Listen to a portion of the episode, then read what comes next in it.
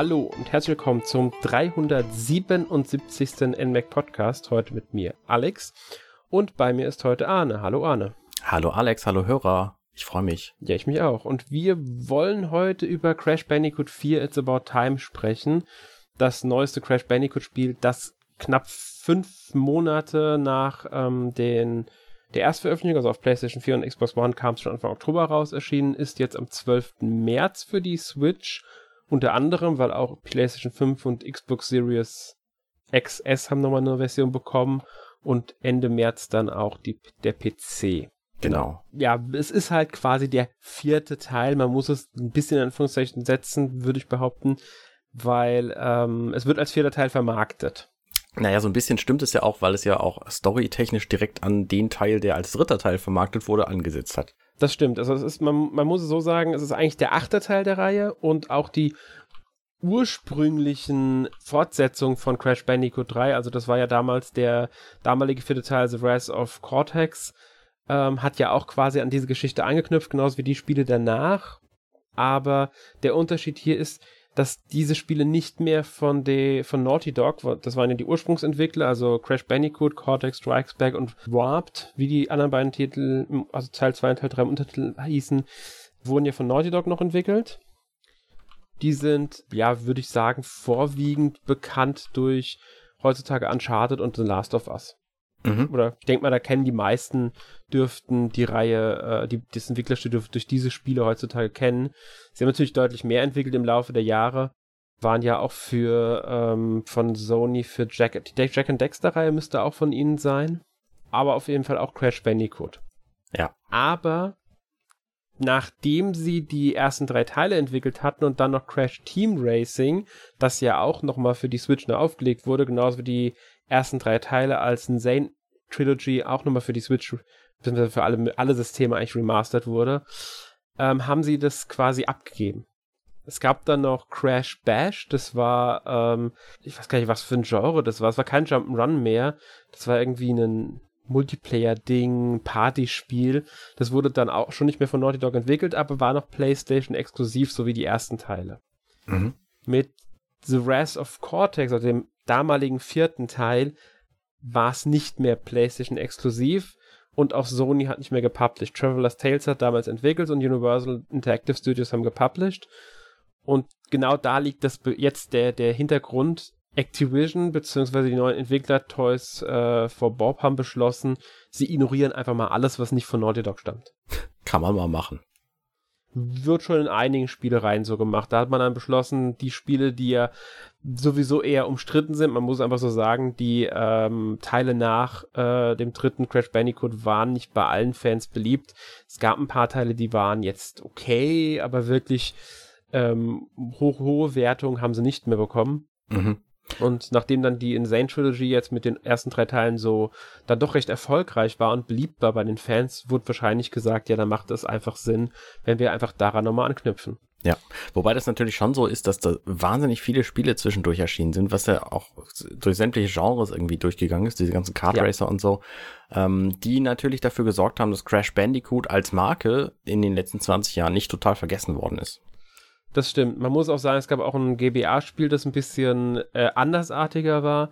Das war Crash Bandicoot Purple, Ripto's Rampage, weil das war quasi das Pokémon-Prinzip. Dieses Spiel konnte man koppeln mit Spyro Orange The Cortex Conspiracy. Also da haben sie die beiden Marken Crash Bandicoot und Spyro, die ja sowieso gerne mal verknüpft wurden, sogar in so einem Versionen-Konzept mal zusammengepackt auf dem Game Boy Advance.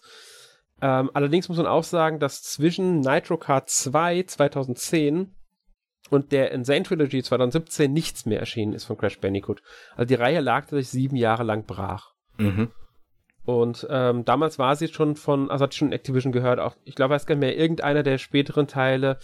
Es müsste das letzte Hauptspiel der Reihe gewesen sein, also Crash Bandicoot Mind Over Mutant. Das war, glaube ich, das erste, das unter Activision dann umgesetzt wurde, nachdem Vivendi und Activision dann fusioniert sind und so weiter. Also das war halt damals diese Firmensache. Und nach 7 Jahren wurde dann halt die Originalreihe, wie gesagt, nochmal remastert, als Insane Trilogy. Und da hat man dann halt sich jetzt, wie gesagt, gedacht, machen wir doch einfach einen neuen 4. Teil. Genau. der dann hoffentlich besser ist als die alten. Das heißt aber auch, im Grunde ist Crash Bandicoot 4 seit 2010 das erste neue Spiel von denen. Also das erste Spiel mit neuen Inhalten, sagen wir so. Könnte man, ja genau, ist es. Wenn man jetzt die Kart Racer mit reinrechnet, wenn man rein Jump'n'Run geht, also ins Ursprungsgenre, ist sogar seit 2008 das erste mit neuen Inhalten. Ja, genau. Ja. Und das ist ja gar nicht mal so schlecht. Ich meine, so eine Reihe mal wieder zu beleben, hat ja sogar was. Besonders nachdem halt das Remaster der ersten 3 Teile dann doch recht beliebt war. Ja. Wie gesagt, sie haben auch Team Racing nochmal neu veröffentlicht mit als Nitro Fueled. Mit dem Untertitel Nitro Fueled, was ja auch ein Remaster ist. Aber das ist halt ein typischer Funracer wie Mario Kart und so. Ja. Gut. Aber dann gehen wir mal genauer auf Crash Bandicoot 4 It's About Time ein, weil um das Spiel soll es ja heute gehen. Kommen wir mal zur Story. Die ist ja sehr umfangreich, wie man es halt von solchen Jump'n'Runs gewohnt ist. Man muss hier sagen, da fällt schon auf, wie stark sich dieses Spiel an den Ursprüngen der Reihe orientiert, weil die späteren Teile hatten, glaube ich, sogar noch etwas komplexere Geschichten, sie haben versucht, umfangreichere Geschichten zu erzählen, was in diesem Genre aber meistens einfach nicht funktioniert, beziehungsweise die wenigsten klassischen Jump'n'Runs kriegen das in dieser Form hin. Und für den 4. Teil haben sie sich gedacht, sie machen es genau so, wie es halt die ersten 3 Teile gemacht haben. Sie erzählen eine Story, die aber jetzt nicht so super relevant ist, sage ich mal. Die aber schön erzählt wird, das muss man sagen. Worum geht's denn?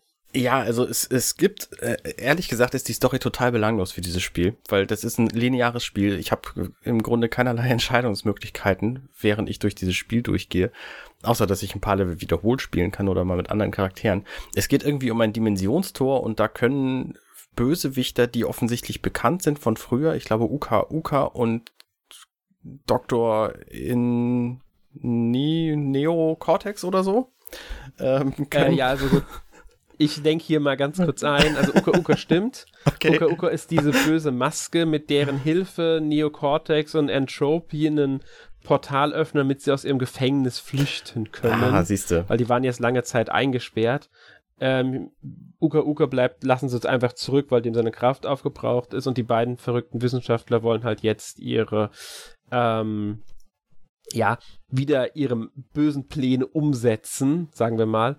Aber durch ihre Flucht sind halt jetzt es ist alles durcheinander geraten, die Dimensionen sind geraten, überall entstehen Dimensionsrisse und jetzt müssen Crash und Coco, seine Schwester, halt die Katastrophe abwenden, die halt naht und dafür müssen sie die 4 Quantummasken finden, die in den verschiedenen Dimensionen halt verteilt sind. Fertig.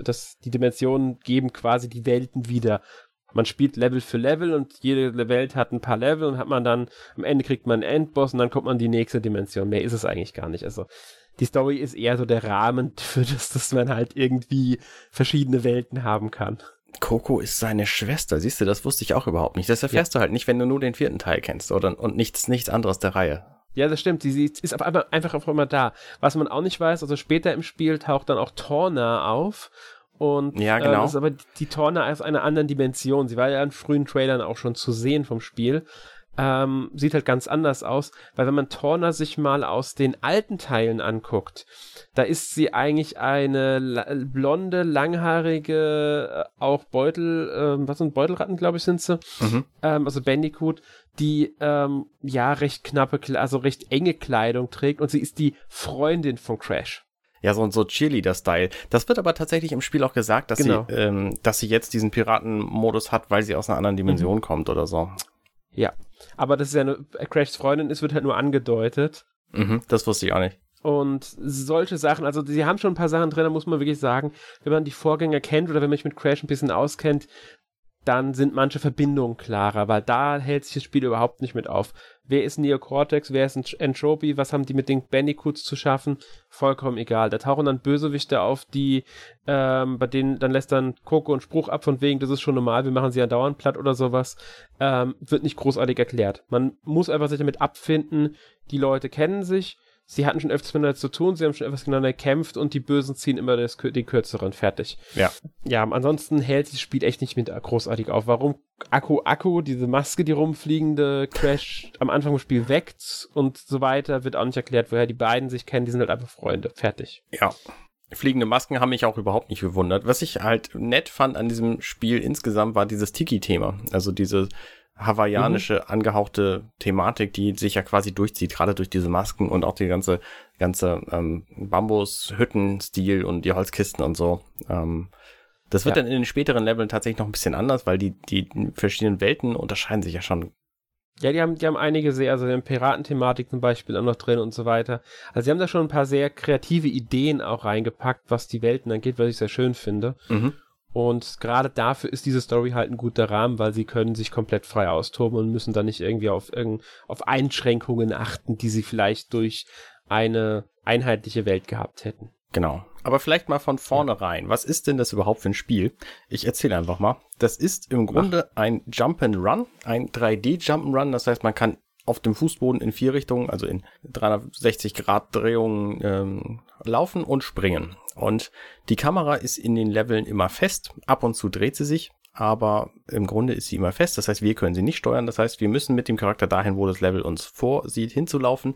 Und das ist auch dann tatsächlich alle 4 Himmelsrichtungen. Mal nach links, mal nach rechts, mal nach hinten in den Bildschirm rein und zu uns auch.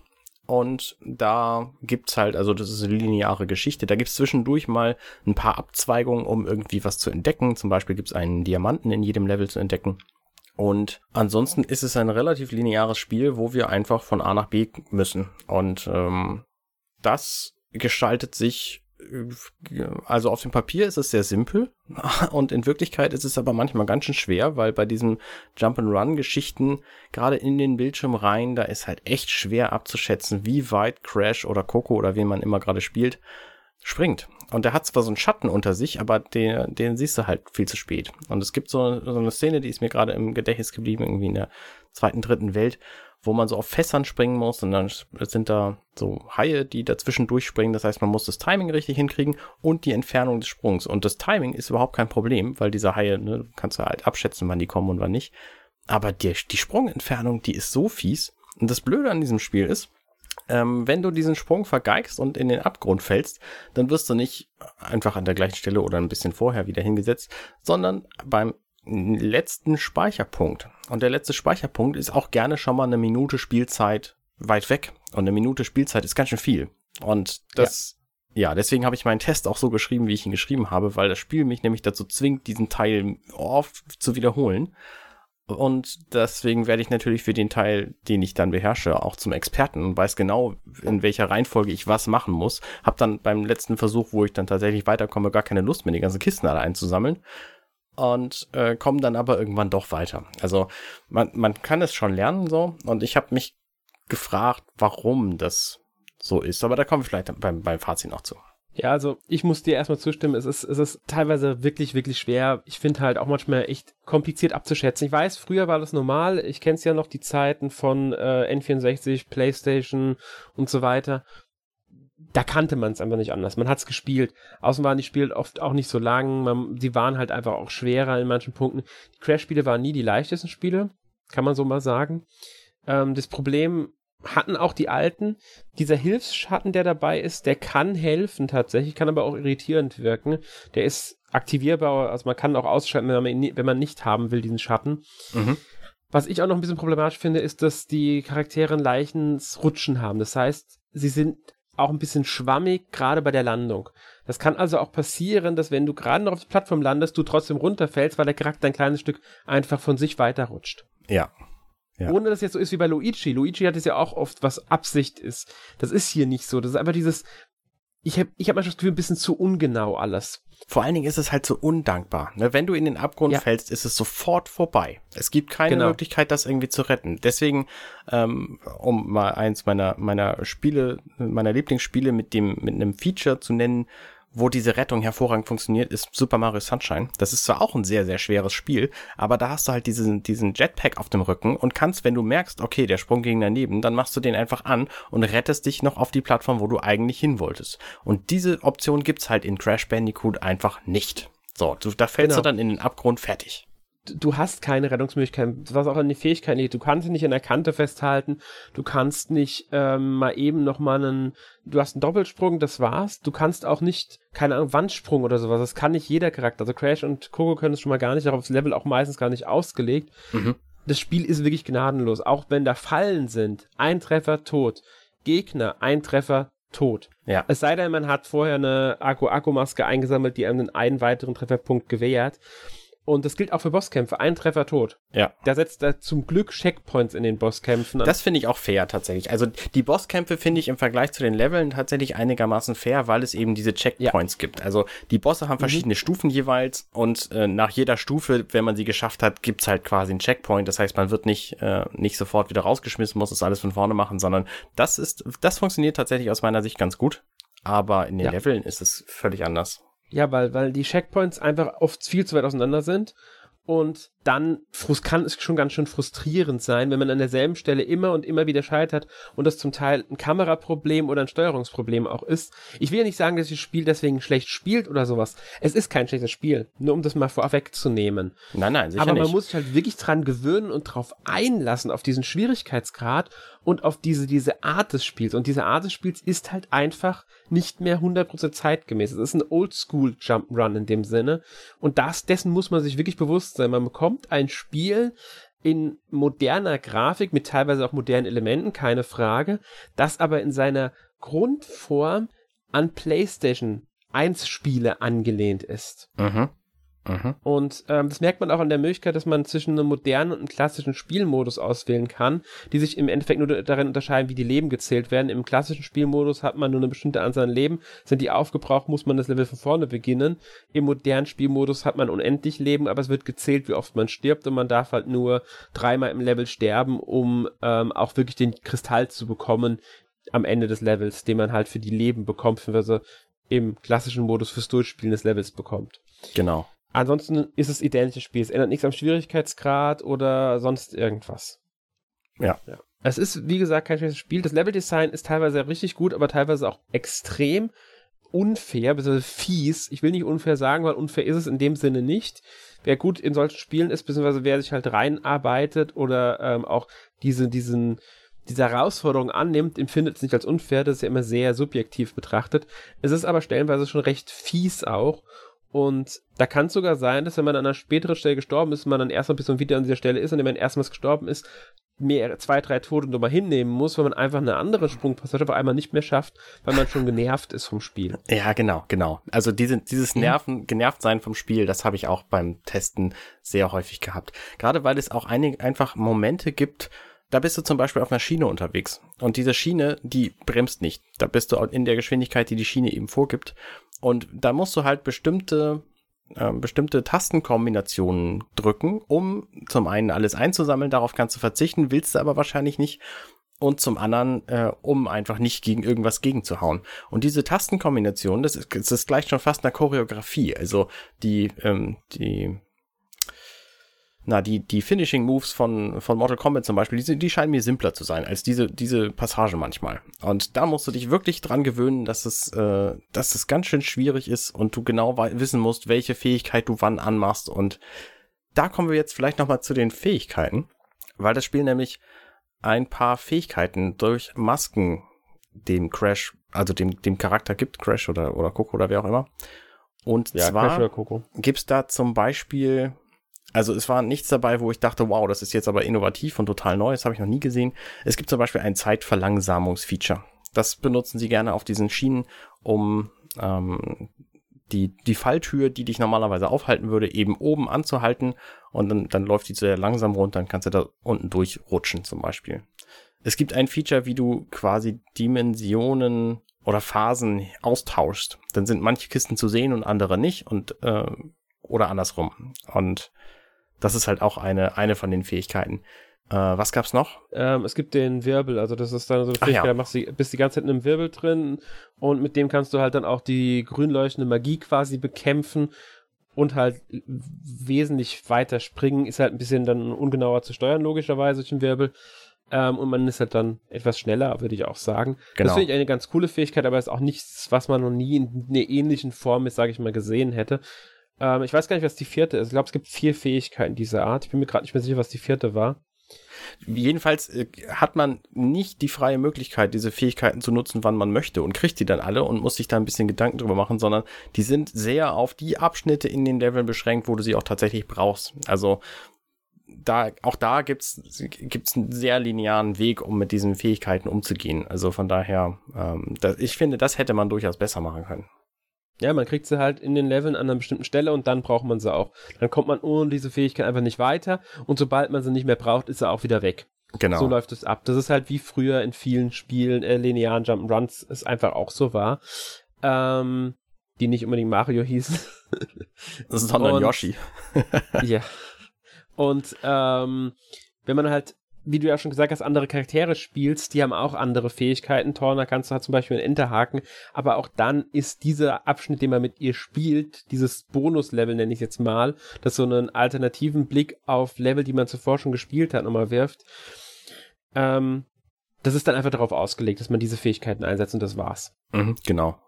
Also man kann hier, braucht hier nicht mit zu rechnen, dass man irgendwie groß eigene Entscheidungen auch beim Gameplay trifft. Man hat einfach diese Abschnitte zu absolvieren und irgendwie zu schaffen, es ans Ende des Levels zu kommen. Und wir haben ja schon öfters erwähnt, dabei möglichst alles einzusammeln. Der Grund dafür ist, es gibt Kisten im Spiel. Und nur wenn man alle Kisten zerstört, kriegt man am Ende hat man das Level wirklich geschafft. Man muss halt eine bestimmte Anzahl von diesen, was waren es für Früchte? Ich weiß gar nicht mehr, von diesen Früchten einsammeln. Wombo oder so heißen die. Wie? Wumbo oder so. Ja, Wumpa, glaube ich, war es, genau. Irgendwie sowas. Von den Früchten einsammeln, wenn man nur, ich glaube, 80% braucht man, um alle 3 Juwelen, die man am Ende des Levels bekommt, hängen von davon ab. Und mit 80% der gesammelten kriegt man halt alle 3. Man muss die Kisten halt auch zerstören. Und wenn man das wirklich alles haben will, ist das unglaublich schwer, besonders weil nach dem Tod auch die Kisten, die man nach einsammelnde Checkpoints zerstört hat, wieder da sind. Das heißt, die muss man wieder zerstören, dass das Spiel sich das merkt. Manchmal ist es erforderlich, weil es Sprungpassagen gibt, bei denen man über Kisten drüber springen muss und die gehen ja kaputt, wenn man drauf springt. Ja. Deshalb braucht man die, um da überhaupt weiterzukommen. Hätte man auch eine alternative Lösung für finden können. Aber das erhöht halt nochmal die Herausforderung, gerade für all jene, die unbedingt alles haben wollen. Wer da den Anspruch nicht hat, kann das Spiel deutlich leichter machen, indem man einfach alles möglich ignoriert. Genauso wie die Bonusabschnitte, weil in den Leveln gibt es immer wieder mal so Fragezeichenplattformen, durch die man in den kleinen Bonusabschnitt kommt. Und da geht es wirklich dann nur in einem recht kurzen Abschnitt, den man halt von der Seitenansicht sieht, darum, alle Kisten zu zerstören, was teilweise wirklich schwer sein kann. Muss man auch nicht machen, man kann da drauf verzichten. Also wie gesagt, wer nicht alles sammeln will, kann sich das Spiel deutlich leichter machen. Diese Juwelen oder Kristalle, die man halt am Ende des Levels bekommt, beziehungsweise einsammelt man ja im Level ein, die braucht man, um einen Skin freizuschalten. In jedem Level kann man durch diese 6 Kristalle, die man bekommt, einen Skin freischalten. Das heißt wirklich nur ein anderes Aussehen für Crash. Es ist also hier wirklich viel davon auch abhängig, wie stark will man das Spiel komplettieren. Will man es einfach nur durchspielen oder will man auch wirklich alles haben? Will man nicht alles haben, kann man sich das Spiel deutlich, deutlich leichter machen, weil man halt einfach einige Sachen ignorieren kann.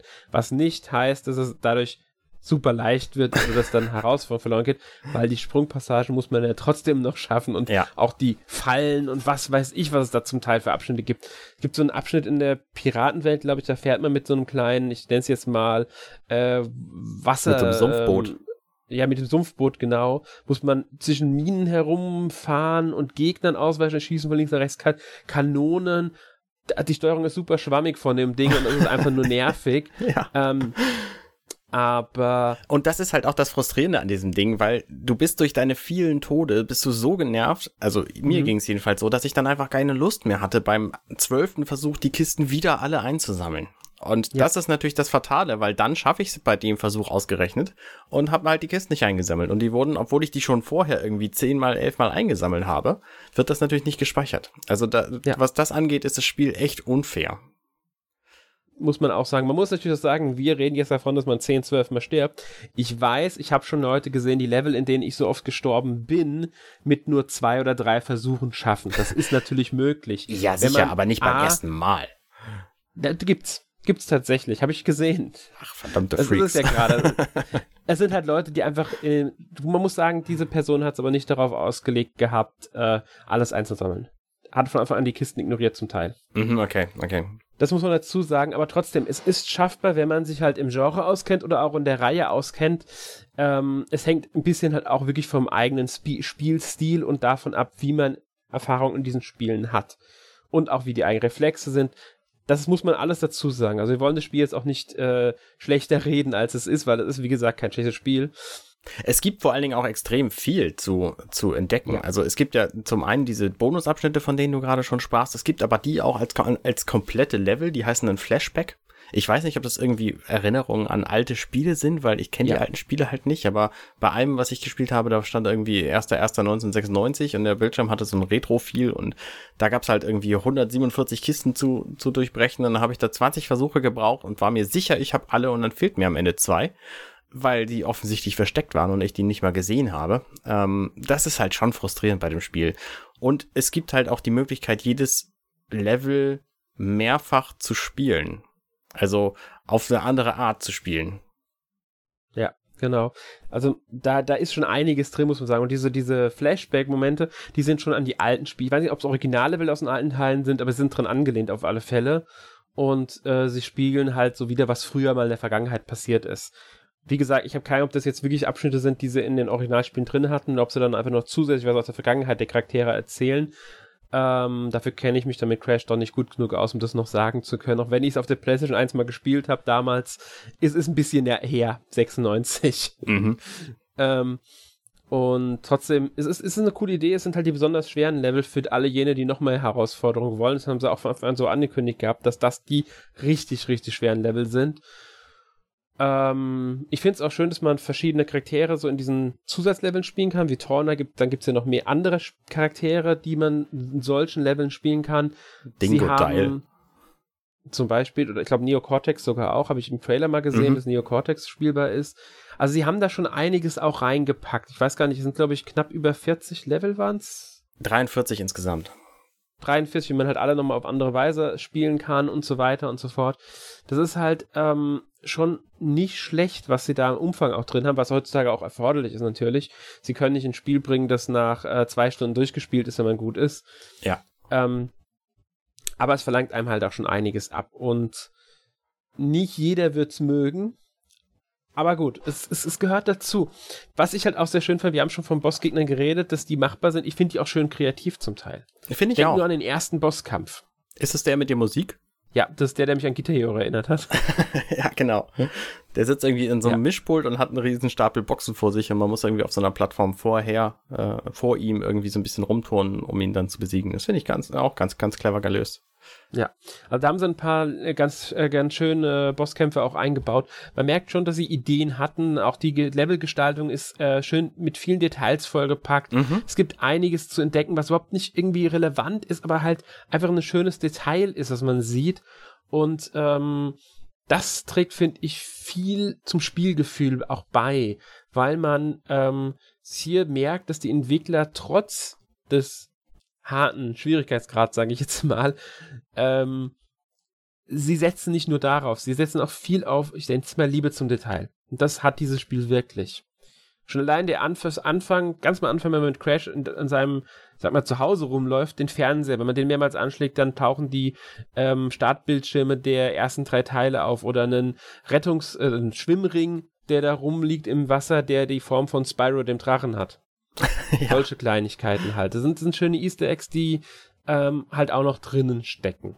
Ja, genau. Also deswegen habe ich dem auch den Atmosphäre Award gegeben, den NMAC Atmosphäre Award, der heiß begehrte, weil das einfach so schön ist und weil diese Level auch einfach stimmig sind. Also egal, ob das jetzt diese Tiki-Level am Anfang sind oder die Piraten-Level, wo man auf Schiffen rumspringt oder die asiatisch angehauchten oder die in der lustigen Clowns-Welt. Dies passt alles ganz gut zusammen, finde ich. Das ist sehr, sehr, sehr gelungen. Das stimmt, auf alle Fälle. Also da haben sie wirklich gut was abgeliefert, sage ich mal so. Es wird viel Abwechslung geboten und auch guter Umfang. Von daher, also Jump'n'Run-Fans, die Crash mögen, besonders, aber auch die so herausfordernde Jump'n'Runs mögen, ich denke, die werden mit dem Spiel schon ihre Freude haben. Ja. Ja. Was man vielleicht noch erwähnen sollte, ist natürlich die Technik vom Spiel. Wir haben ja schon gesagt, detailverliebte Level und so weiter und so fort. Das sieht auch alles wirklich schick aus auf der Switch. Natürlich jetzt nicht so wie auf einer PlayStation 4 oder gar auf einer PS5 oder halt dem Xbox-Äquivalent dazu oder im PC. Die Switch-Version läuft auch nur mit 30 FPS, also 30 Bildern pro Sekunde. Die anderen Versionen laufen, soweit ich weiß, also die PlayStation 4-Version, die normale, läuft nur mit, ich glaube, irgendwas zwischen 30 und 60. Die schwankt immer wieder mal, je nachdem, was halt gerade auf dem Bildschirm los ist. Ich glaube, ab der PS4 Pro läuft es dann in 60 FPS und ich meine sogar der PS5 müsste sogar 60 FPS mit 4K Auflösung möglich sein. Aber da bin ich mir nicht 100% sicher, weil da habe ich es, wie gesagt, auch selbst nicht gespielt. Das kann ich jetzt nur von dem, was ich berichteweise mitbekommen habe, sagen. Was das angeht, habe ich aber tatsächlich überhaupt nichts vermisst auf der Switch. Also die 30 Frames per Second, die reichen mir in diesem Spiel total aus. Da kommt es halt nicht auf, es kommt auf sehr schnelle, eigentlich kommt es auf schnelle Reaktionen an, ja. Mhm. Aber ich fand das alles irgendwie machbar. Und auch die Auflösung von Full HD, ne? Also das Spiel sieht einfach gut aus. So. Und es läuft gut. Ja, das stimmt. Ich meine, man sieht die Unterschiede, wenn man die Versionen direkt vergleicht, keine Frage. Wer Purist ist in sowas, wird definitiv die Version für die anderen Konsolen, den PC oder halt, also bevorzugen aufgrund der Bildwiederholungsrate, weil es halt vielen dann doch wichtig ist, dass gerade so ein Spiel in 60 FPS läuft. Aber wer da nicht die Möglichkeit hat oder wem das nicht so wichtig ist, macht mit der Switch-Version auch nichts falsch. Es läuft wirklich sauber und gut. Kann man nichts drüber sagen. Genau. Und die Ladezeiten. Die finde ich krass, ja. Die sind auch auf der PlayStation 4 so. Ah, okay. Also das Spiel lädt wirklich lange, ja. Das Spiel lädt auch auf der PS4 recht lange. Ob es jetzt kürzer ist auf der Switch, kann ich nicht sagen. Ich weiß nur, oft auch auf der PS4 fallen Ladezeiten ziemlich lang aus. Ich denke mal, auf der PS5, Xbox Series X und vielleicht sogar auf dem PC dürfte das Ganze nochmal ein bisschen anders aussehen bei den Ladezeiten. Aber auf der Switch lädt es schon recht lange und auch auf der normalen PS4 lädt es dann doch nicht ohne. Ich dachte, auf der PS5 und so, da gibt es überhaupt keine Ladezeiten mehr. Da wäre das Spiel dann quasi ein Alleinstellungsmerkmal, wenn es Ladezeiten hätte. Wahrscheinlich. Nee, es gibt schon noch Ladezeiten auch auf der PS5, aber die sind halt eher so minimal, sage ich mal. Also, ich weiß nicht, ob es bei dem Spiel der Fall ist, aber es kann schon noch Ladezeiten auf der PS5 geben. Gut, dann soundmäßig kann man sagen, der ist auch stimmungsvoll. Das ist gerade die Musik. Ja. Fantastisch, genau. Und was ich auch selten finde, was heutzutage auch bei hochqualitativen Produktionen recht selten geworden ist, ist die komplette deutsche Vertonung. Das finde ich sehr gut. So selten ist sie gar nicht. Also ich spiele ja sehr viel Deutsch und habe, ja, die meisten Spiele sind also deutsch vertont auch. Okay. Also zumindest die AAA-Spiele sind ja heutzutage fast alle deutsch vertont. Wahrscheinlich spiele ich einfach andere Spiele als du, aber gut, ja, ist mir jedenfalls positiv aufgefallen. Ich habe auch sehr viele Spiele natürlich, die nicht deutsch vertont sind, aber schon noch, gibt schon einige, die deutsch vertont werden. Also, wie gesagt, die AAA-Produktion von den großen Herstellern nicht so gut wie alle. Nintendo ist da so ein Sonderfall, muss man dazu sagen. Die machen es nicht bei allen Spielen. Ja, also das macht es halt gut geeignet für Kinder. Wenn ich jetzt meinen Kindern, die sind irgendwie 6 und 7, dieses Spiel vor die Nase setzen würde, ne, dann hätten sie da zum einen sehr lange was mit zu tun und zum anderen könnten sie halt alles verstehen und der Story folgen. Und das finde ich schon gut. Also ich meine, es wird auch funktionieren für mich, wenn das Spiel in Englisch wäre, aber meine Kinder können halt kein Englisch, deswegen ist es schon sehr gut, dass es auf Deutsch funktioniert so. Ja, Texte sind in Deutsch, Synchro ist in Deutsch und die Synchro ist auch wirklich gelungen, die deutsche. Mhm. Von daher, ich weiß gar nicht, ab welchem Crash-Teil die Synchro deutsch war, aber ich glaube, das hat schon früher angefangen. Die ersten 3 wahrscheinlich noch nicht, aber hat dann irgendwann angefangen, dass das alles auch typisch war, dass es Deutsche sind. Aber hier halt auch wieder und das ist halt eine sehr gute Sache, muss man dazu sagen. Ja, bei meinen Kindern, wenn ich mir vorstelle, ich setze die an den Fernseher und lasse die dieses Spiel spielen, dann ist auch plötzlich der komplette Sinn von diesem Spiel wieder präsent, weil dann spielen die das zu zweit, aber einzeln, wechseln also den Controller aus und dafür gibt es tatsächlich einen Modus in diesem Spiel. Man kann dann einstellen, ob der Multiplayer, der rein lokal ist, es gibt keinen Online-Multiplayer, ob man nach einem Tod wechselt, ob man nach Speicherpunkt wechselt oder beides. Und in dem Moment, wo ich das gelesen habe im Menü, da war mir sofort klar, wie dieses Spiel eigentlich gemeint ist und wie auch wahrscheinlich die Kinder früher das einfach alle gespielt haben, nämlich zu zweit vorm Fernseher oder zu 5 vorm Fernseher und sich dann quasi gegenseitig angestachelt haben, doch jetzt diese Passage zu schaffen und dann, was weiß ich, in Jubelschreie ausgebrochen sind, wenn einer das geschafft hat oder den anderen ausgebuht haben, wenn er es nicht geschafft hat, so. Und dafür funktioniert dieses Spiel tatsächlich sehr gut, glaube ich. Ja, sowas hat man früher wirklich häufiger mal gemacht, das stimmt. Da habe ich mit Freunden zusammengesetzt, hat dann ein Spiel gespielt und versucht, halt weiterzukommen. Das hat man nicht mit Spielen gedacht, die dafür gedacht waren. Ich habe zum Beispiel mit einem Kumpel Resident Evil 3 Nemesis damals auf der PlayStation 1 so durchgespielt. Mhm. Ja, wir haben uns halt einfach abgewechselt, immer wie wir Bock hatten. Und wenn einer an der Stelle nicht weitergekommen ist, hat dann der andere es versucht, bis irgendeiner von uns es geschafft hat. Ja, das habe ich jetzt mit Resident Evil Revelations gemacht. Und wir waren mitten im Spiel und dann kam Corona und seitdem treffen wir uns nicht mehr und das ist voll doof. Ja, verstehe ich. Das ist wirklich doof. Aber ja, also dieses Spielprinzip, ich kenne das von mir durchaus auch, aber dieses Spiel scheint halt explizit dafür gemacht zu sein. Deswegen verstehe ich halt auch so ein bisschen, warum die Sprungpassagen so schwer sind manchmal. Wobei es auch ginge bei einem etwas leichteren Schwierigkeit oder mit der, das ist das Problem bei dem Spiel. Ich sage immer wieder gerne, dann packt halt verschiedene Schwierigkeitsgrade in die Spiele. Bei dem Spiel geht das gar nicht so richtig, weil das Grundprinzip des Spiels, gerade das Leveldesign, kannst du mit dem Schwierigkeitsgrad nicht so leicht anpassen. Dann müsste man im Schwierigkeitsgrad hinterlegen, dass zum Beispiel mehr Plattformen da wären. Nee, das nicht unbedingt. Du könntest ja beispielsweise so ein wie bei Mario Kart, wenn du von der Strecke abkommst, dann kommt einfach Lakitu und setzt dich wieder rauf. Das könnte man in diesem Spiel problemfrei umsetzen. Das stimmt. Und da kannst du sagen, okay, ich habe bei einem etwas leichteren Schwierigkeitsgrad habe ich davon 3 Versionen, bei einem noch viel leichteren habe ich unendlich viele so und dann spielst du dieses Spiel ohne ständig die Levelabschnitte, die du schon geschafft hast, wiederholen zu müssen. Das hätte ich fair gefunden. Das ist eine sehr gute Möglichkeit. Es gibt natürlich auch noch die Möglichkeit, im Leichtschwierigkeitsgrad dir mehr Trefferpunkte zu geben, dass du jetzt, wenn du eine Falle berührst oder vom Gegner getroffen wirst, nicht sofort stirbst. Also solche Möglichkeiten gibt es. Ich persönlich habe mir sowieso eher Lebenspunkte gewünscht, dass man halt, weiß ich, 3-mal getroffen werden darf, bevor man tot ist. Genau, das hat Mario ja auch irgendwann geschafft, das zu kriegen. Genau. Aber gut, hier sind sie halt den klassischen Weg gegangen und das will ich jetzt nicht komplett verteufeln, aber es hat schon teilweise für Frust gesorgt. Das stimmt, ja. Aber gut, wir haben jetzt über Crash Bandicoot 4 ein bisschen gesprochen. Ich hoffe, wir konnten euch einen Eindruck vom Spiel vermitteln. Jetzt möchte ich noch ganz kurz die Zukunft der Reihe. Ich meine, wir haben ja jetzt einen 4. Teil zu einer Reihe, die quasi seit 2008 kein richtiges neues Spiel mehr bekommen hatte, zumindest in der Hauptreihe nicht mehr.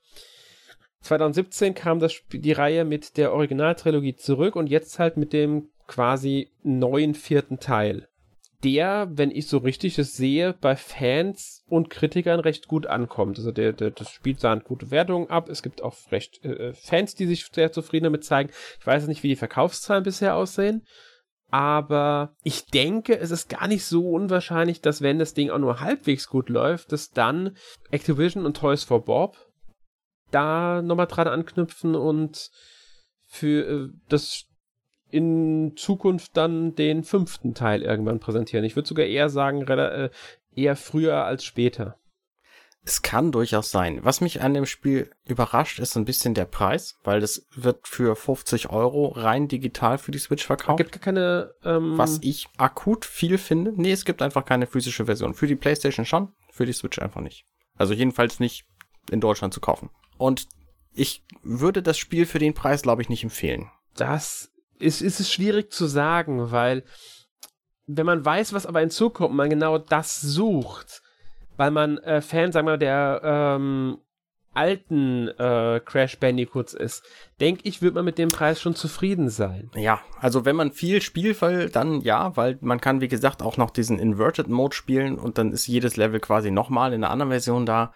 Ja, kannst du, also wenn du dich da voll reinhängen willst, dann ist der Preis sicher gerechtfertigt, aber wenn du einfach nur irgendwie denkst, ich möchte ein nettes Jump'n'Run spielen, du musst schon wissen, was du willst, um dieses Spiel kaufen zu wollen. Also wenn man wirklich einfach nur einen Jump'n'Run für zwischendurch sucht, dann ist man mit den meisten Mario-Spielen, sagen wir jetzt mal mit Mario 3D World, was ja erst kürzlich für die Switch auch wieder neu aufgelegt wurde, besonders auch wegen Bowser's Fury deutlich besser beraten. Und auch Mario Sunshine ist dann, denke ich, für die meisten das bessere Spiel. Aber inzwischen auch nicht mehr zu kriegen übrigens. Ach ja. Nein, Mario, stimmt, Sunshine habe ich genannt, ich meinte Odyssey. Okay. Ich meinte Odyssey, ich meinte nicht die nicht mehr zu kaufende All-Stars 3D. Collection, ja. Die ist die leider nicht mehr, aber Odyssey und 3D World sind da schöne Alternativen. Es gibt noch ganz andere Jump'n'Run-Alternativen, die auch etwas linearer sind auf der Switch, da muss man sich einfach mal ein bisschen informieren, da wird man dann schon, denke ich, einiges auch entdecken. Mhm. Aber für all jene, die ein Oldschool Jump'n'Run suchen, das sich an die PlayStation 1-Ära anlehnt und gerade Crash Bandicoot-Fan ist, ich denke, da wird man mit diesem Spiel wirklich einen schönen Titel finden, mit dem man auch seinen Spaß haben kann, wenn man sich halt mit dieser Herausforderung anfreunden kann und kein Problem mit hat, dass das Spiel manchmal ein bisschen arg fies, fast schon unfair ist. Das ist genau das, was ich meine. Also wer diese Reihe kennt und weiß, was ihn erwartet, für den ist das sicher gut. Aber wer einfach ein nettes Jump'n'Run sucht, der muss sich schon genau überlegen, ob er so ein Spiel haben will wie dieses hier, wo Sterben einfach... Es gibt kein Level, glaube ich, wo ich weniger als 20 Mal gestorben bin, und es ging auch schon mal bis 35 Tode hoch für so ein Level. Und das muss man sich schon klar machen, wie man sich auf sowas einlassen will. Ja, das stimmt schon. Also das hängt wirklich auch ein bisschen von der Erfahrung, aber ich habe einige Level, also die meisten Level unter 20 Toten tatsächlich geschafft. Ich glaube, ich weiß gar nicht, überhaupt einmal 20 Mal gestorben bin bisher. Wobei doch, die späteren Level sind schon sehr hart. Da könnte ich die Zahl sogar übertroffen haben. Ich bin mir, wie gesagt, nicht mehr ganz sicher, aber die letzten Level wären schon teilweise sehr heftig. Es ist schaffbar, die ohne Probleme auch mit drei... ohne zu sterben natürlich zu schaffen, wenn man wirklich gut ist oder so. Aber man sollte eher darauf einstellen, dass man sterben wird. Wie gesagt, man muss schon ein Fable für Oldschool Jump'n'Runs haben, um hier seine Freude mitzuhaben. Aber dann dürfte es genau das Richtige sein, weil etwas Vergleichbares, das, sagen wir mal, auch diese Qualität erreicht, die jetzt Crash Bandicoot 4 erreicht, das findet man eher schwieriger. Das stimmt. Es ist wirklich ein hochqualitatives Spiel. Also super gut produziert. Das muss ich auch auf jeden Fall sagen. Also, wie gesagt, in dem Bereich wird man schwer fündig, wenn man genau sowas haben möchte. Dann ist man hier bei dem Spiel absolut richtig. Genau. Und ich denke, das ist auch ein gutes Fazit, dann, mit dem wir das Thema Crash Bandicoot 4 abschließen. Wenn ihr noch Fragen zu dem Spiel habt oder auch Anmerkungen, Anregungen, wenn ihr eure eigene Meinung uns mitteilen möchtet, schreibt das gerne in die Kommentare. Genau. Wir würden uns darüber freuen. Genau, ja. Gerne auch zu dem Test, wenn ihr den lesen wollt oder so. Genau, den Test findet ihr natürlich auf der Webseite n-mac.org. Gut, damit kommen wir zu unserer obligatorischen Rubrik Letzte Woche gespielt. Arne, was hast du denn letzte Woche gespielt? Ja, ich habe letzte Woche dieses Crash Bandicoot 4, ich weiß nicht, ob du das kennst. Ja, ich glaube schon, ich habe davon gehört. Gibt jetzt einen sehr guten Podcast darüber, den kann ich empfehlen. Und ich habe außerdem gespielt Retromania. Hast du davon gehört?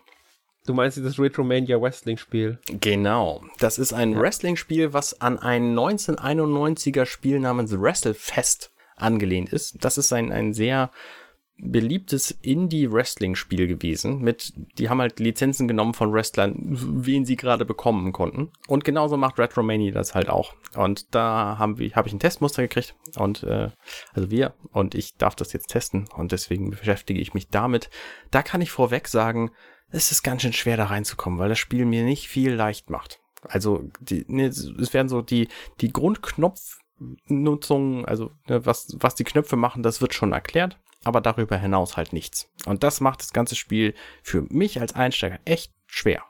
Kann ich mir sogar sehr gut vorstellen, weil das war halt früher bei 90er-Jahre-Wrestling-Spielen, sagen wir so, bis zum N64-Ära war das normal. Ich habe auf dem Super Nintendo und Game Boy auch schon ein Wrestling-Spiel gespielt. Da war das eigentlich immer so, und wir hatten so ein New Japan Pro Wrestling bzw. Japan Wrestling Spiel für die PlayStation 4 habe ich mal gespielt, dabei ist es auch so, weil das auch diesen Retro-Eindruck hat, auch vom Stil her. Irgendwie waren die Spiele immer so. Ich fand das Spiel interessant, weil ich habe das Bild gesehen und habe sofort natürlich einige der Wrestler erkannt. Ich meine, Tommy Dreamer ganz, ganz klar, aber auch so Leute wie jetzt einen John Morrison oder einen Brian Myers sind natürlich dabei. Also auch Leute, die man heute erkennt von früher, die Road Warriors bis mit Legion of Doom. Der Blue Mini ist mit dabei. Also schon Wrestler, die man auch kennen kann, wenn man Wrestling-Fan ist, und nicht nur aus einer Ära, sondern aus verschiedenen Ehren sind jetzt die Kämpfer dabei. Ja. Ich glaube, wenn ich den Drang an diese Steuerung gefunden habe, dann ist es auch ein ganz gutes Spiel. Ich muss halt nur tatsächlich jetzt viel Zeit reinstecken. Ich forsche halt auch im Internet, um zu gucken, ob ich irgendwo die Dinge rauskriege, auf die ich achten muss. Weil im ersten Kampf alleine, da habe ich überhaupt kein Land gesehen, weil ich überhaupt nicht wusste, worauf ich achten muss. Es wird zwar gesagt, hier, wenn du so einen Grapple, so einen Griff machen willst, da kommt es aufs Timing an. Aber es wird nicht gesagt, worauf du achten musst und was überhaupt der Moment ist. Und da ist schon wichtig zu wissen, dass wenn die in den Grappling-Move reingehen, beide Wrestler, den Fuß auf den Boden stellen, den vorderen, und erst danach darfst du anfangen, Buttons zu mashen. Und wenn du das nicht weißt, so wie ich vorher, dann hast du einfach keine Chance in diesen Grapplings. Und da gibt's wahrscheinlich etliche Dinge zu beachten bei jedem einzelnen dieser Moves. Und momentan fällt mir das echt noch schwer. Glaube ich, klingt komplizierter, als ich es erwartet hätte. Ich habe da eigentlich mehr ein arcadiges, kleines Wrestling-Spiel erwartet. Ist es wahrscheinlich auch, wenn man einfach diese Feinheiten kennt. Aber ich kann mir auch nicht vorstellen, ich meine Street Fighter 2 beispielsweise, das spiele ich einfach schon seit die erste Version auf den Markt gekommen ist. Ich kann mir nicht vorstellen, wie es wäre, jetzt in Street Fighter 2 einzusteigen. Und Street Fighter 2 hat ja die Move-Lists noch in irgendeinem Menü. Das heißt, du kannst immer in Menü reingehen während des Spiels und gucken, was ist denn hier von Shang-Li irgendwie der Feuerball-Move oder so. Das gibt's halt bei Retromania nicht. Also da hast du einfach keine Ahnung, wenn du keine Ahnung hast. Ja, das heißt Retromania Wrestling, tatsächlich das Spiel. Okay. Also ich muss sagen, ich finde es halt rein wegen den Wrestlern interessant. Ich werde es mir nicht holen, glaube ich nicht. Also schon allein nachdem ich jetzt weiß, dass es dann doch ein bisschen Reinarbeitungszeit braucht, da bin ich mir nicht sicher, ob ich da momentan die Zeit für und Geduld für hätte, beziehungsweise die Lust darauf hätte. Ich finde es halt lustig, welche Kämpfer dabei sind. Das finde ich eine ganz schöne Sache. Also das Preis ist auch gar nicht so teuer. Es kostet normalerweise 24,69 €. Jetzt gerade noch bis zum... Ja gut, mittlerweile nicht mehr. Wenn der Podcast erschienen ist, ist das Angebot schon wieder vorbei. 15% Rabatt gab's. Ja genau, es gab dann 15% Rabatt zum Release. Ich glaube, die erste Woche vom Release gab's das dann. Aber das ist dann auch schon wieder vorbei. Ja. Ja. Was spannend an dem Spiel ist, dass da ganz viele YouTuber drin verewigt worden sind. Und das ist natürlich auch ein genialer Marketing-Schachzug, weil jeder YouTuber sagt, boah geil, guck mal, ich bin in diesem Spiel drin, das Spiel ist richtig gut. Natürlich. So, und deswegen findest du auf YouTube momentan zu dem Spiel auch nur Videos von Leuten, die sagen, das ist das allerbeste Spiel, was jemals gemacht wurde. Naja, das ist natürlich eine super Marketingstrategie, das ist das Beste, was er machen kann. Ja, wenn da so ein RGT85 irgendwie seinen eigenen Ring kriegt und so ein Beat'em-Ups-Wood zum Beispiel einfach am Ring dran steht, so, das macht natürlich schon was aus. Und gerade diese großen YouTuber, die werden halt geguckt und dann werden die Spieler auch gekauft, die gut finden. Ja. Ich find's schön, dass du gerade genau solche Leute nennst, die ich überhaupt nicht kenne. Aber gut, ich und YouTube, das kann man eh vergessen. Also. Immerhin kenne ich die Wester, das ist schon mal was.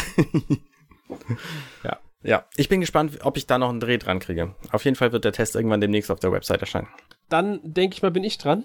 Ja. Ich habe Gnosia noch ein wenig gespielt. Über das Spiel habe ich ja schon mal gesprochen. Ich bin jetzt auch fertig mit dem Spiel. Hat mir unglaublich gut gefallen. Ein fantastisches Spiel, wie ich finde. Das einem auch meiner Meinung nach in Erinnerung bleibt. Nicht nur wegen dem wunderschönen Design der Charaktere, sondern auch wegen der ganzen Story. Und also es ist ein Spiel, das ich wirklich, wirklich gerne gespielt habe. Magst du noch mal kurz sagen, was es ist? Für Leute, die nur diesen Podcast hören und sonst gar nichts kennen. Man könnte es ein bisschen als eine Visual Novel bezeichnen, weil man liest halt wirklich vorwiegend die Texte. Aber es hat diesen Kniff, man ist auf einem Raumschiff mit bis zu 15 Personen, man selbst mitgerechnet. Man stellt sich am Anfang vom Spiel einen Charakter, kann man Geschlecht festlegen, Namen festlegen, eine Farbe auswählen, das war's. Die Farbe ist vorwiegend dafür, dass man ein Symbol hat, das einen halt repräsentiert, weil selbst wird man nie gezeigt als Figur. Dafür diese anderen 14 Charaktere, mit denen interagiert man. Das Problem ist, man ist auf diesem Raumschiff, aber auf dem Raumschiff ist jemand infiziert. Es kann eine Person, es können auch mehrere Personen sein. Das ist dann eine Gnosia. Die ist nämlich von Gnos infiziert worden. Und diese Gnosia lassen immer, wenn das Raumschiff in den Warp springt, was jeden Abend passiert, jede Nacht passiert, eine Person verschwinden. Das klingt so ein bisschen wie Werwölfe als Videospiel. Ganz genau. Das ist das Prinzip. Cool. Jetzt ist der Tag, damit, man diskutiert. Und zwar muss man eine Person in Kälteschlaf schicken, damit diese dann halt quasi ausgeschaltet ist. Aha. Man weiß aber natürlich nicht, wer eine Gnosie ist und wer ein Mensch ist und muss versuchen, alle Gnosie in Kälteschlaf zu schicken, um zu überleben. Sind aber nur noch genauso viele Crew-Menschen übrig wie Gnosie, haben die Gnosie gewonnen.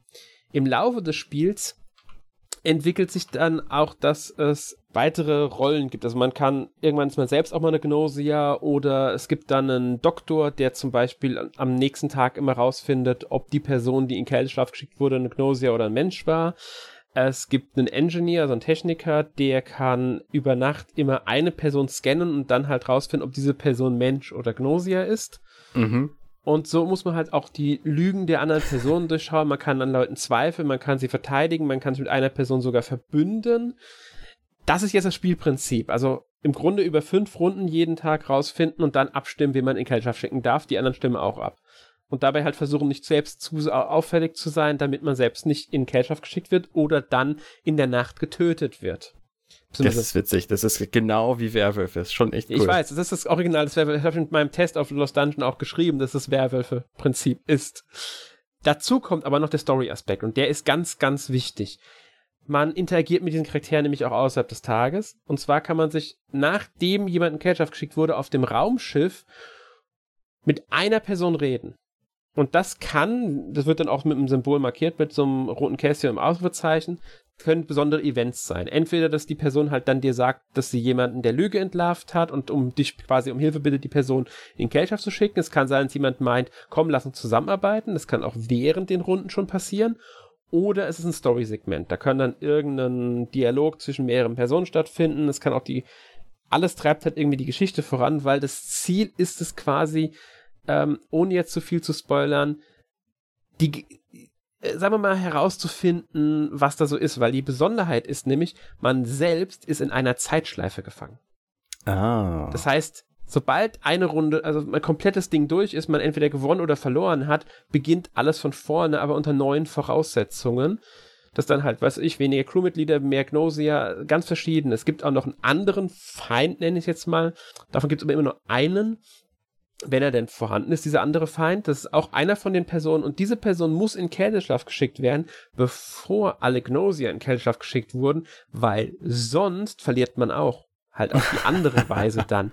Außerdem können die Gnosia und dieser andere Feind, beziehungsweise auch kann auch immer einen sogenannten AC-Follower geben, das ist ein Anhänger der Gnosia, die können auch lügen und behaupten, ich bin der Techniker. Und dann kannst du mal 2 oder 3 Leute geben, die sagen, sie sind Techniker. Da muss man auch rausfinden, wer der richtige Techniker ist. Geil. Und das spielt man alles alleine. Also das ist ein reines Singleplayer-Spiel. Aber der Vorteil ist hier wirklich diese Story, die so richtig, richtig gut erzählt wird. Die Charaktere sind so unglaublich gut ausgearbeitet und so einzigartig. Die haben wirklich eine Persönlichkeit. Jeder hat seine Hintergrundgeschichte. Man erfährt viel über diese Charaktere. Man muss auch viel über die Charaktere erfahren. Man lernt die richtig kennen. Es gibt dann sogar am Ende einiger Loops verschiedene Enden mit besonderen kurzen Bildern oder Sequenzen, in denen man dann mit bestimmten Charakteren einfach nur interagiert, um dann über die noch was zu erfahren und einfach fantastisch. Es gibt dann auch das Ende des Spiels und das wahre Ende des Spiels, nenne ich es mal. Und dieses aber zu bekommen, muss man es erst einmal durchgespielt haben und dann einen Kniff anwenden, den man, glaube ich, nicht so ohne weiteres rausfindet. Den man aber schon rauskriegen kann. Ich habe ihn gegoogelt, bin ich ganz ehrlich, weil ich habe mir irgendwie gedacht, da muss noch was kommen. Ich weiß nicht, ob ich drauf gekommen wäre. Das Spiel gibt dir einen Tipp, es gibt dir immer wieder Tipps in Dialogen. Aber ob du auf diese Lösung kommst, das ist, glaube ich, da kommt nicht jeder so leicht drauf. Aber man kann drauf kommen, ja. Gut, jetzt habe ich nochmal viel über Gnosia geredet und meine Begeisterung kundgetan von diesem Spiel. Gut, man muss sagen, natürlich wiederholt das Spielprinzip, weil man halt immer wieder dasselbe macht mit diesen Befragungsrunden und da kann es auch mal sein, dass man dann mehrere Runden hintereinander, in denen eigentlich storymäßig gar nichts passiert. Das kann passieren. Deswegen kann man nach einiger Zeit auch einstellen frei, wie die Runden aussehen, also wie viele Crewmitglieder, wie viele Gnosia, welche Rollen sind vorhanden, welche Rolle übernimmt man selbst. Darf man irgendwann frei einstellen. Außerdem hat man irgendwann die Möglichkeit, per Tastendruck Setups entstehen zu lassen, indem man definitiv noch irgendwas finden kann, storymäßig. Ja. Also da hilft einem das Spiel auch weiter, muss man sagen. Ja, cool. Was eine sehr gute Sache ist. Klingt gut. Ja. Gut. Ansonsten habe ich noch Root Film gespielt, das ist auch eine Visual Novel. Bin noch nicht so weit, bin gerade noch im ersten Kapitel. Mystery Visual Novel halt. Geht um einen Regisseur, der jetzt er will ein Projekt wieder aufleben lassen. Um das aufleben zu lassen, muss er aber Ermittlungen anstreben, was denn damals, als das Projekt vor 10 Jahren eingestellt wurde, passiert ist überhaupt. Mhm. Ganz grob, viel weiter bin ich jetzt, wie gesagt, noch nicht. Ich habe es gerade erst angefangen mit. Ist aber, finde ich, fängt schon sehr schön an. Ich mag die Charaktere bereits, ich mag die Anfänge der Geschichte und ich finde, es ist wunderschön gezeichnet. Also sieht echt schön aus, diese Zeichnung, die im Anime-Stil. Was heißt wieder? Von dem Entwickler, kennst du da schon was? Der indirekte Vorgänger war Root, war es Root Photo? Nee, ich glaube nicht. Ich weiß gerade nicht, wie der Vorgänger hieß. Es gab schon mal einen Vorgänger, der auf der Switch auch erschienen ist. Was? Ich gucke auch gerade nach. Ja, Root Letter.